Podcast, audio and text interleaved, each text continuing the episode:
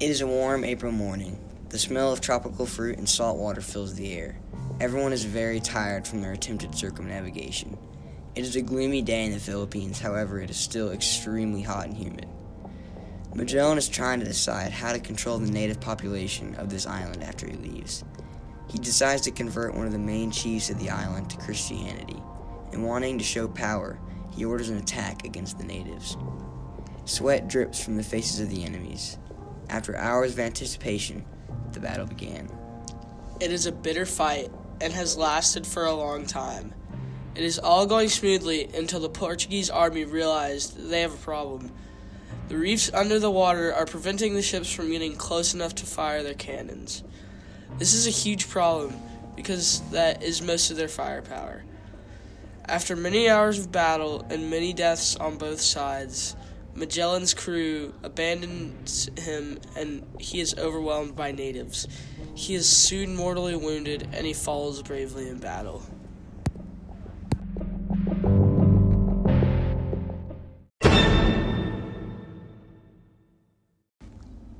Hello, everyone, and welcome to our history podcast about Magellan with Ryland, Thomas, and Will. We will. We are going to be talking all about the circumnavigation that was performed by Magellan and his comrades from Portugal. We will also be talking about Magellan's upbringing, some of his motivations that they had for this ex- expedition, and as you heard before, the death of Magellan.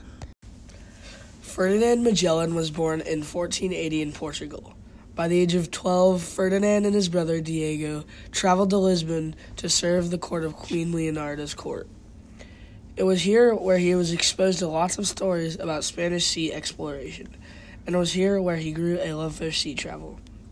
In 1505, Ferdinand and his brother were appointed to a Portuguese fleet going to India, and over the next several years, he continued to go on several expeditions to these areas. In 1513, a huge army was appointed to fight the Moroccan governor who refused to pay his taxes. They easily overwhelmed the Moroccans, however, Magellan was wounded very badly and walked with a limp for the rest of his life. During this time in European history, spices were a huge part of the European economy.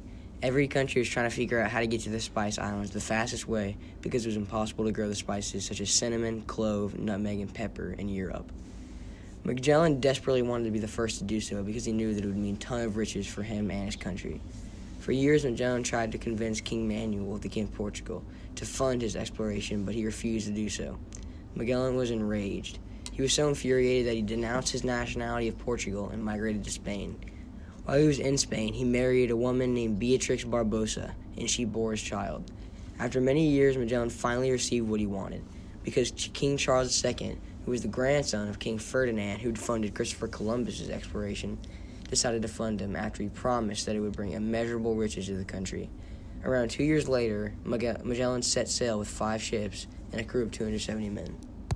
The crew set sail from Spain, and after a month, they had reached South America. Then they decided to hug the coast of South America until they reached a strait that would take them across South America and to the Pacific Ocean. They finally reached that strait around a year later. After passing this daunting strait, which was named after Magellan, they only had three ships left. It was soon after this that they landed in the Philippines island of Cebu. This is where Magellan fell in battle to a poisoned arrow.